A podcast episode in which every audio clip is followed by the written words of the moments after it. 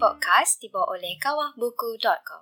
Hai, Assalamualaikum dan salam sejahtera. Bersama-sama lagi kita di dalam Teh Tarik Podcast yang ditarik khas oleh Kawah Buku. Bersama-sama lagi kita di dalam siri Menjadi Malaysia, episod yang ke-18 bersama aku, Azam Safa, Mark Koy dan juga Iskandar Tam-Kamil untuk menyambung perbincangan kita daripada Chenla minggu lepas. Yeah, tapi betul. Sebelum tu Koy, macam biasa di awal permulaan kita akan memperkenalkan satu buku, dan buku bertuah pada minggu ini adalah satu buku yang baru sahaja diterbitkan.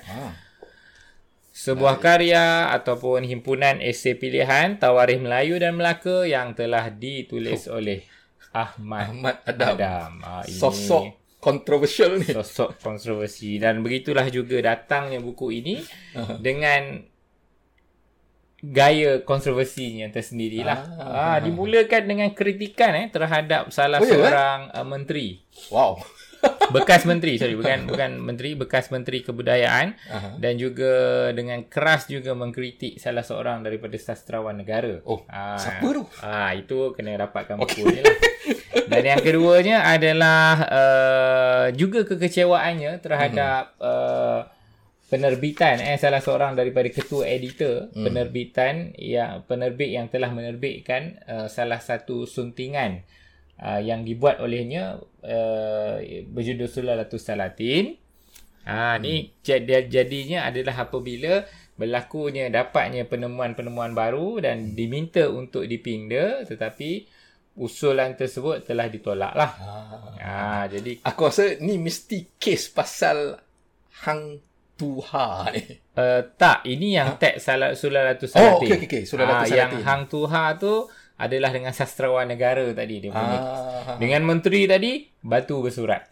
Ini setiap peristiwa sejarah ataupun setiap nota sejarah tu akan ada isunya dengan individu-individu tertentu yang dimuatkanlah segala kritikan dan juga jawapannya dalam buku ini. Tetapi dia tidak terhenti sekadar itu. Kalau aku boleh kongsikan kandungan-kandungannya. Yang pertamanya adalah sejarawan dan persoalan persejarahan Melayu, kesan yang saya peroleh ketika menyunting naskah Sulalatus Salatin, sejarah silam Melaka dalam teks Sulalatus Salatin, menerusi pantai zaman penaklukan Melaka oleh Portugis tahun 1511, bilakah Raja Melaka masuk Islam, pengaruh ilmu huruf di dunia Melayu, unsur tasawuf dalam sistem kalender peribumi di Nusantara, nama gelar Hang Tuah dalam pentafsiran sejarah tamadun Melayu, dan benarkah Laksamana Melaka diutus ke benua Kalinga. Jadi ini adalah himpunan esei-esei pilihan lah yang telah ditulis oleh beliau sejak beberapa tahun. Ni daripada 2016 hingga ke 2019. Aku sebab Ahmad Adam ni, sebab aku pernah berjumpa dengan Ahmad Adam. Just nak kongsi lah sebelum kita memulakan dengan sambungan daripada channel ni. Aku just nak share, sebab bila kau perkenalkan buku Ahmad Adam ni, aku teringat lah masa aku berjumpa dengan Ahmad Adam, pergi ke rumah dia. Masa tu kita buat wawancara dengan Ahmad Adam. Aku ada timbulkan tentang Hang Tuha tu. Dan aku kata pada dia, Prof, saya sebenarnya, sebab aku dah baca buku tu kan, kemudian aku kata, Prof, saya sebenarnya jumpa perkataan Tuah tu kan pada tahun 1350 something di dalam buku ni. Aku nak kena tunjuk juga dalam buku Hikayat Bayan Budiman. Hikayat Bayan Budiman. Yang sebab, mana kata Profnya tak wujudnya perkataan Tuah sebelum daripada wujudnya Hikayat Hang Tuah tu kan. Hikayat Hang Tuah dan juga Sulalatus Salatin sebab dia punya edit tu, dia punya suntingan tu dengan Sulalatus Salatin kan. Dia minta untuk editor tu untuk tukar kan. Perkataan Tuah tu kepada Tuha kan. Jadi argument dia tak wujud perkataan tu, perkataan istilah Tuah tu. Jadi aku bagi tahu Prof Ahmad Adam lah. Aku cakap, Prof, saya pernah jumpa dalam satu hikayat, iaitu Hikayat Bayan Budiman. Dalam Hikayat Bayan Budiman ni, lebih kurang dia punya date dia, tarikh dia dalam 1350 something. Dia memang hikayat saduran lah, hikayat daripada tempat lain, kemudian kita sadur di dalam bahasa Melayu, tetapi ada perkataan Tuah tu. Kan? Jadi, tapi dia balas pada aku balik, awak tengok ni manuskrip yang mana. Jadi aku tak boleh nak kata apalah.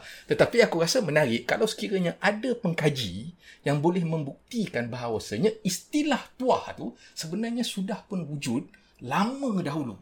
Jadi ini secara tidak langsung mungkin akan membangkitkan suatu wacana untuk memperumitkan lagi apa yang diajukan oleh Ahmad Adam. Ahmad Adam kata tak wujud, tetapi kalau kita buat kajian dalam Hikayat Bayan Budiman ni ada istilah tuah tu, itu dengan sendirinya kita boleh menolaklah penghujahan yang diajukan oleh Prof Ahmad Adam lah. Kita jangan lanjutkan cerita tentang Ahmad Adam. Yang penting adalah untuk kita melanjutkan daripada siri perbincangan kita yang lepas, iaitu Chenla, yang sebelum tu kita bawa daripada Funan, Funan kita pergi ke Chenla, dan minggu ni Koy, ke mana yang kau akan bawa kita semua pergi? Dua kerajaan yang lepas yang kita bincang tu adalah kerajaan di Indo-China lah. Jadi untuk siri pada hari ini, pada kali ini ni, kita juga memilih kerajaan di Indo-China juga yang berdekatan dengan Funan dan Chenla, iaitu kerajaan Champa. Kerajaan yang agak masyhur sebenarnya dibandingkan dengan Chenla. Ya, betul. Chenla ni kalau macam minggu lepas tu tak banyak maklumat tentang Chenla, tetapi Funan Champa. Champa ni ada banyak maklumat tentang Champa. Cumanya bila aku membuat pembacaan Azan tentang sejarah tentang Champa ni, aku dapati kebanyakan daripada sejarawan ni sejarawan orang putih lah. Daripada Perancis, daripada Amerika pun ada, daripada UK pun ada, dan daripada Jepun pun ada. Dan pada masa yang sama tentunya aku rasa pengkaji-pengkaji daripada wilayah tu sendiri. Contohnya pengkaji Vietnam, pengkaji Cambodia, pengkaji Cham sendiri, orang Cham sendiri mungkin ada. Tetapi sebab mungkin kita tak ada akses tentang bahasa Viet ataupun bahasa Khmer ataupun bahasa Cham, mungkin kita tak dapat nak mendapat maklumat daripada perspektif diorang. Apa yang aku dapat ni adalah daripada tulisan-tulisan yang berbahasa Inggeris lah, kan. Jadi di dalam tulisan-tulisan berbahasa Inggeris ni, aku rasa ada macam satu kelompongan. Kelompongan dia apa, Hazan? Kelompongan dia adalah, sebab aku daripada Malaysia, dan bila kita tengok banyak wacana-wacana tentang Champa di Malaysia ni, itu agak orang kata meriah lah. Meriah dengan berbagai perspektif, berbagai pandangan. Maknanya Champa tu di kalangan peminat-peminat sejarah di Malaysia ni adalah suatu kerajaan yang memang dibincangkan. Tetapi dia punya sumber-sumber daripada Malaysia ataupun daripada bahasa Melayu tu, itu tidak dikutip oleh sejarawan-sejarawan daripada Eropah yang aku baca lah. Jadi aku rasa aku nak bagi satu perspektif yang aku mungkin bukan baru, tetapi satu perspektif yang aku tak perolehi bila aku baca karya-karya tentang Champa daripada pengkaji-pengkaji Eropah. Jadi aku punya topik yang aku rasa untuk malam ni yang cantiknya adalah Champa di dalam teks Melayu. So kau dalam hikayat-hikayat dalam hikayat-hikayat lah. Jadi bila aku cakap hikayat Melayu ni, bukannya hikayat Melayu bangsa kita ni lah, tetapi hikayat berbahasa Melayu. So di dalam hikayat-hikayat yang berbahasa Melayu, iaitu hikayat orang panggil hikayat lama lah, hikayat tradisional Melayu lah. So di dalam hikayat berbahasa Melayu ni, aku menjumpai sejumlah teks ataupun sejumlah karya yang memang ada istilah Champa. Jadi dalam konteks ni kita dah masuk sedikit lah sejarah idea. Jadi kita pun memang tak berbincang secara khusus lagi tentang apa itu sejarah idea, tetapi ini salah satu daripada metodologi lah yang biasanya digunakan oleh sejarawan idea, iaitu melihat istilah di dalam teks. Kan? Jadi teks apa yang mempunyai istilah Champa dan bila ia digunakan, tarikh dia tu.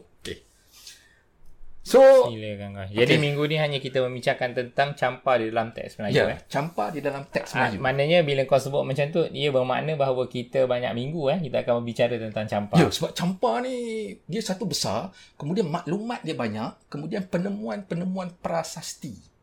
Itu satu, penemuan-penemuan prasasti. Kemudian Azan, dia ada monumen, dia ada binaan-binaan. Dan kemudian dia ada juga, seperti mana Funan dan Chenla, catatan-catatan daripada China. Tetapi bukan saja daripada China, dia juga ada catatan daripada Vietnam sendiri. Jadi Itu menunjukkan bahawasanya banyak yang nak dibincangkan tentang Champa, tetapi tak ada satu pun dalam teks-teks yang aku sebut itu tadi merujuk kepada teks-teks di dalam bahasa Melayu. Yeah. Okey. Jadi apa teks-teks yang ada istilah Champa di dalam apa teks-teks Melayu ni? Okey, teks-teks Melayu ni macam aku kata tadi lah, yang bermaksud apa tu? Tolong pegang jap lah. Oh, nak tarik ni. Itu dia. Okey. Alright. Okey ya. Satu, Hikayat Aceh. Hikayat Aceh, tetapi ditulis di dalam bahasa Melayu. Okey, Hikayat Aceh ni dikatakan di tahun antara 1600 ke 1625. Ini biasa kalau kajian manuskrip ni dia orang akan tengok tahun bila manuskrip tu, dan kemudian teks ni dikatakan pada tahun-tahun inilah. Dia tak ada tarikh tepat, tetapi dia kata 1600-1625. Di tempat asal dia adalah di Aceh. Aceh. Tempat asal dia di Aceh. Jadi berapa banyak istilah Champa dalam tu? Yang ini ni ada satu je. Ada satu je istilah Champa, iaitu Raja Champa.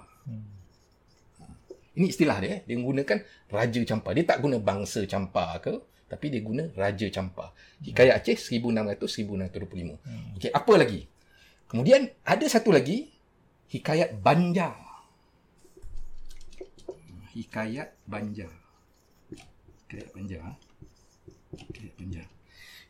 Banjar ni dikatakan teks 1663. Teks 1663, dan kemudian dia punya tempat asal dia Banjar. Dia ada dua, Banjar Masin dan Kota Waringin. Banjar Masin dan Kota Waringin. Kota Waringin. Tak apa, aku rasa kau tak perlu tulis semua ni. Okey. Jadi aku bagi tahu dengan whiteboard kita kecil dengan tak muat ni nanti. Okey. Tapi dia tak banyak kan? Okey ya. So dia ada dua istilah Champa, iaitu orang Champa, negeri Champa. Dia ada sini orang Champa, negeri Champa. Kemudian ada satu lagi kan? Syair tapi ini apa sebab tu lah? Hikayat Hasanuddin. Hikayat Hasanuddin. Pernah tak? Tak, melainkan Hasanuddin. Okey. Okey. Hikayat Hasanuddin ni adalah hikayat dari Banten. Dia punya tarikh teks dia kalau mengikut catatan tu 1790. 1790 di Banten, tapi dia orang tak sure asal dia Banten atau Batavia. Batavia. Ada 22 istilah Champa. So, istilah Champa tu disebut orang Champa, negeri Champa, puteri Champa, raja Champa dan tanah Champa. Tu istilah yang digunakan Okey. Kemudian ada satu lagi, Syair Sultan Nurperi. Panjang sangat so kita tu SSNP. Syair Sultan Nurperi. Yang ini 1850 ini daripada Riau. Yang ini ada satu saja istilah Champa, iaitu negeri Champa. Digunakan negeri Champa. Yang ini kalau kau tengok ni, yang ini di Riau, ini di Banten, ini di Banjarmasin, kan? Yang ini ni di Aceh, kan?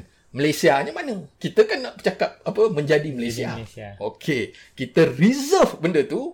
Malaysia ada.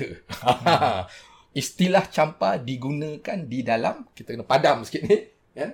Ada pemadam tisu. Iskandar, kalau ada tisu boleh passing sini tisu. Okey, tak ada tak apa. Kita padam dengan tangan. Kita padam dengan tangan, kan? Oh, ada. Okey, ada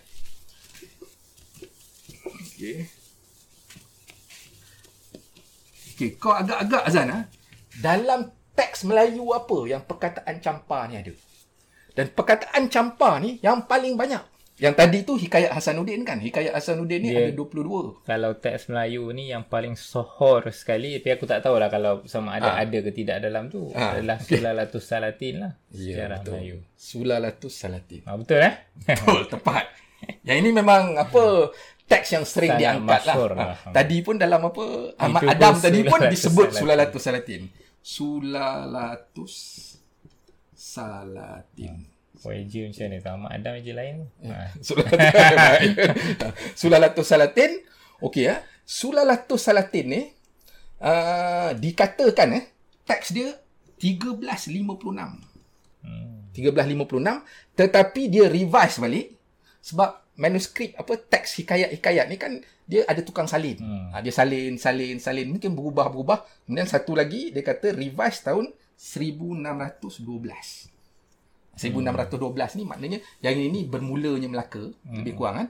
Yang ini bila Melaka dah jatuh lah 1511, kemudian ditulis 1612 So teks dia ni kalau agak-agak kan, yang ini ni daripada mana? Teks Malaysia daripada mana? Malaysia tu iyalah daripada negeri mana? Melaka. Ini Johor. Johor. So Melaka dah jatuh masa tu. Ni Johor Ini teks daripada Johor. Tahun dia antara 1356, 1612. Dekat sini, okey, ada 30 istilah Champa. Champa. 30 istilah Champa. Yang merangkumi nakhoda Champa, raja Champa, orang Champa, bendahari Champa, kota Champa, orang besar Champa. Kan? Jadi di dalam teks Melayu kan, teks yang berbahasa Melayu, teks tradisional kita ada konsep dan juga istilah ataupun idea tentang Champa. Kan? Jadi mungkin menarik untuk aku rasa mungkin kita boleh tunjukkan sikit. Ini ada apa, Sulalatus Salatin A sama Ahmad. Yang ini ni sejarah Melayu. Ini klasik ni. Ini WG Cheleba. Dia usulkan macam mana nak pronounce dia? Cheleba ke Cheleba? Cheleba. Okey, Cheleba. Kemudian kita ada satu lagi. Yang ini ni oleh sastrawan negara. Ini sastrawan negara yang dikritik. Jangan sebut. Muhammad Haji Salleh lah. Muhammad Haji Salleh. Oh, yang Ahmad Adam kritik tadi tu siapa? Aku tak tahu, dia tak mention. Okey. Sulalatus Salatin, Muhammad Haji Salleh, kemudian kita ada Cheleba, kemudian kita ada apa, A sama Ahmad. Jadi aku tak rujuk kepada Cheleba, aku rujuk kepada kedua-dua ni. Kedua-dua ni dia ada perbezaan lah. Perbezaan. Tetapi istilah Champa tu memang ada dalam ni. Kan? Jadi mungkin memang ada dalam ni. Maksud kau dalam yang biru tu tak ada? Yang dalam biru ni pun ada. Yang dalam biru ni pun ada. Cumanya dalam biru ni ada beberapa kelainan sikit lah. Kelainan sikit kan? Yang ini sebab bila manuskrip ni kita kena tengok lah kan. Kalau hikayat ni kan manuskrip yang mana. So ada setengah manuskrip tu kemungkinan ejaan dia tu ditafsirkan oleh penyelenggara atau penyusun tu dengan apa cara yang berbeza lah kan. Ejaan-ejaan lama tu kan. Sama macam Ahmad Adam lah. Hang Tuah jadi Hang Tuha tu kan. Jadi kita ada dua Sulalatus Salatin, tetapi dia punya ada sedikit perbezaan lah. Tetapi Champa dalam kedua-dua ni ada. Jadi dia memang ada satu bab tu kan. Satu bab tu memang tentang Champa. Ini Raja Champa dan zuriatnya. Raja Champa dan zuriatnya. Yang ini menarik dia. Menarik untuk aku. Okey, sebab aku dah baca dah kan. Jadi ada beberapa hal dalam ni yang menarik ya. Satu, pengkisahan tentang apa Raja Champa tu sendiri kan. Dia adalah dia punya kisah-kisah dia. Kisah-kisah dia ni macam mistik sikit lah. Kisah mistik ni macam contohnya ada satu pokok pinang tu. Daripada pokok pinang tu dia suruh orang untuk panjat dan apa ambil dia punya mayang dia tu. Kemudian di dalam mayang dia tu bila dia buka kan, rupanya ada bayi. Okey, ada bayi. Tetapi kita kena faham di dalam hikayat ni kan, Itu biasa macam anak buluh betung. Kalau macam kau baca apa Sulalatus Salatin, memang ada banyak apa perkara-perkara yang bersifat mistik lah. So dalam konteks ni kita bukannya nak apa melihat kepada apa betul ataupun tak lah. Sebab hikayat ni untuk akulah, kalau aku tu kita melihat idea, idea yang terkandung di dalam apa teks tu. Maknanya dia punya penulis hikayat ni dia mempunyai idea yang dia konsepkan, dan bila dia bincangkan tentang apa Champa ni, dia ada unsur-unsur mistik tetapi ada unsur-unsur lain yang juga menarik. Iaitu contohnya kalau dalam ni dia mengatakan, ni aku baca sikit Okey. Ini maka ada dua orang anak raja Champa, Syah Indra Berma seorang namanya, seorang lagi Syah Pauling. Tetapi kalau dalam buku yang ini ni nama berbeza, itu yang aku cakap berbeza tu. Syah Indra Berma sama, tetapi yang seorang lagi ni kalau dalam apa ni Samad Ahmad ni Syah Pauling, dalam ini ni Shah Palembang. Nama berbeza, tetapi ia tidak apa menafikan kewujudan istilah ataupun konsep Champa itulah dalam ni kan. Jadi menariknya lagi macam ni kan, sebab masa ni diorang macam apa berperang, kemudian berperang ni menarik. Masa ni pun dah ada rasuah. Kenapa pada waktu itu Champa kalah? Dikatakan sebab dia punya bendahari pada waktu tu, dia ada satu lagi kerajaan ni yang dinamakan kerajaan Kuci. Kerajaan Kuci. Yang menarik kerajaan Kuci kan aku tulis tadi Hikayat Hasanuddin kan. Dalam Hikayat Hasanuddin pun menceritakan tentang Raja Kuci. Jadi dekat sini pun yang ni dua hikayat yang berbeza. Satu hikayat Hasanuddin, kemudian satu lagi Sulalatus Salatin, tetapi kita berjumpa dengan istilah yang sama. Kan? Betul ataupun tak itu kita tak tahulah. Kan? Tapi hikayat memperkukuhkanlah sebenarnya bila semakin banyak manuskrip bercakap tentang hal yang serupa, tapi agak sukar hikayat ni sebab kita kena memerlukan pembuktian. Pembuktian ni di dalam kajian sejarah moden itu memerlukan orang kata benda yang tangible lah. Katakanlah kalau kau kata wujud kan, kerajaan Kuci ni di mana? Bila? Tahun berapa? Ada tak tinggalan-tinggalan dia apa semua kan? Jadi benda-benda yang macam tu menyukarkan kita untuk membuktikan. Tetapi ia menunjukkan bahawasanya ada macam kesinambungan antara satu hikayat iaitu Hikayat Hasanuddin yang berasal dari Banten di Jawa Barat dengan Sulalatus Salatin yang berasal daripada Johor. Kan? Jadi dekat sini dah ada rasuah. Kan? So pembesar pada waktu tu di kerajaan Champa ni sudah buka pintu kan? Sebab dia dah sogok. Dia dah bagi duit emas dalam cerita ni lah. Dia dah bagi emas apa semua. Kemudian pada malam tu, dia buka pintu kota kerajaan Champa. Bila dia buka pintu tu, askar-askar daripada kerajaan Kuci ni masuk dan kemudian mengalahkan kerajaan Champa.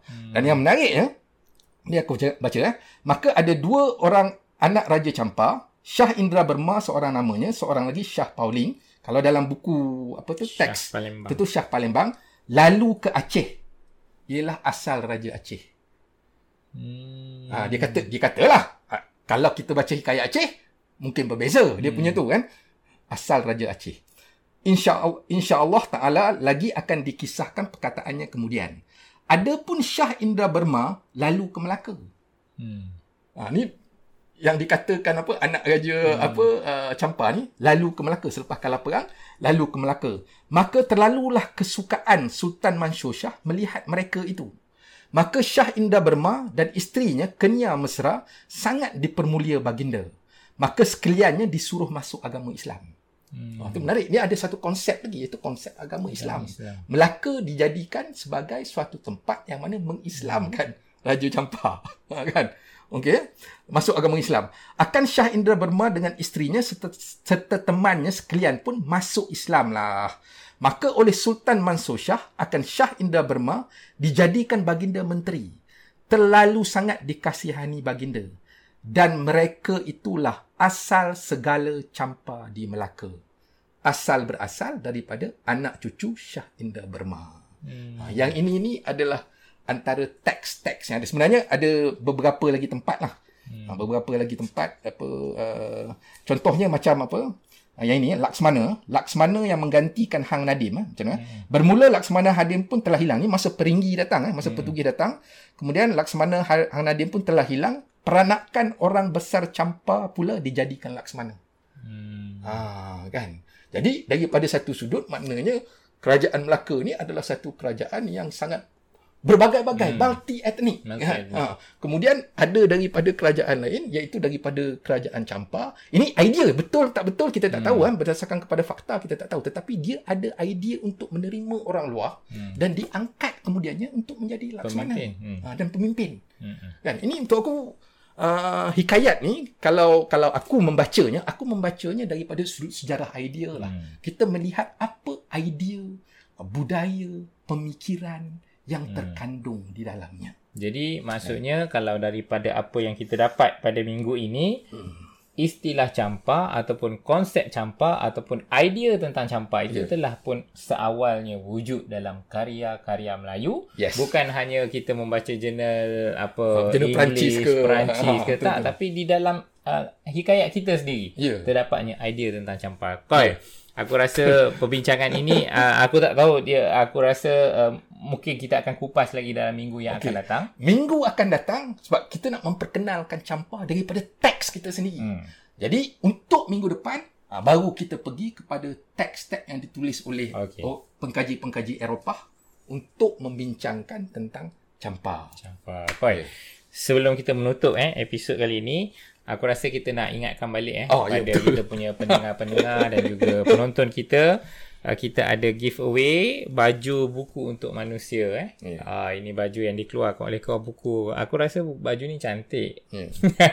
Jadi kita nak bagi kepada kawan-kawan kita dan kepada yang menjawab persoalan kita yang minggu lepas.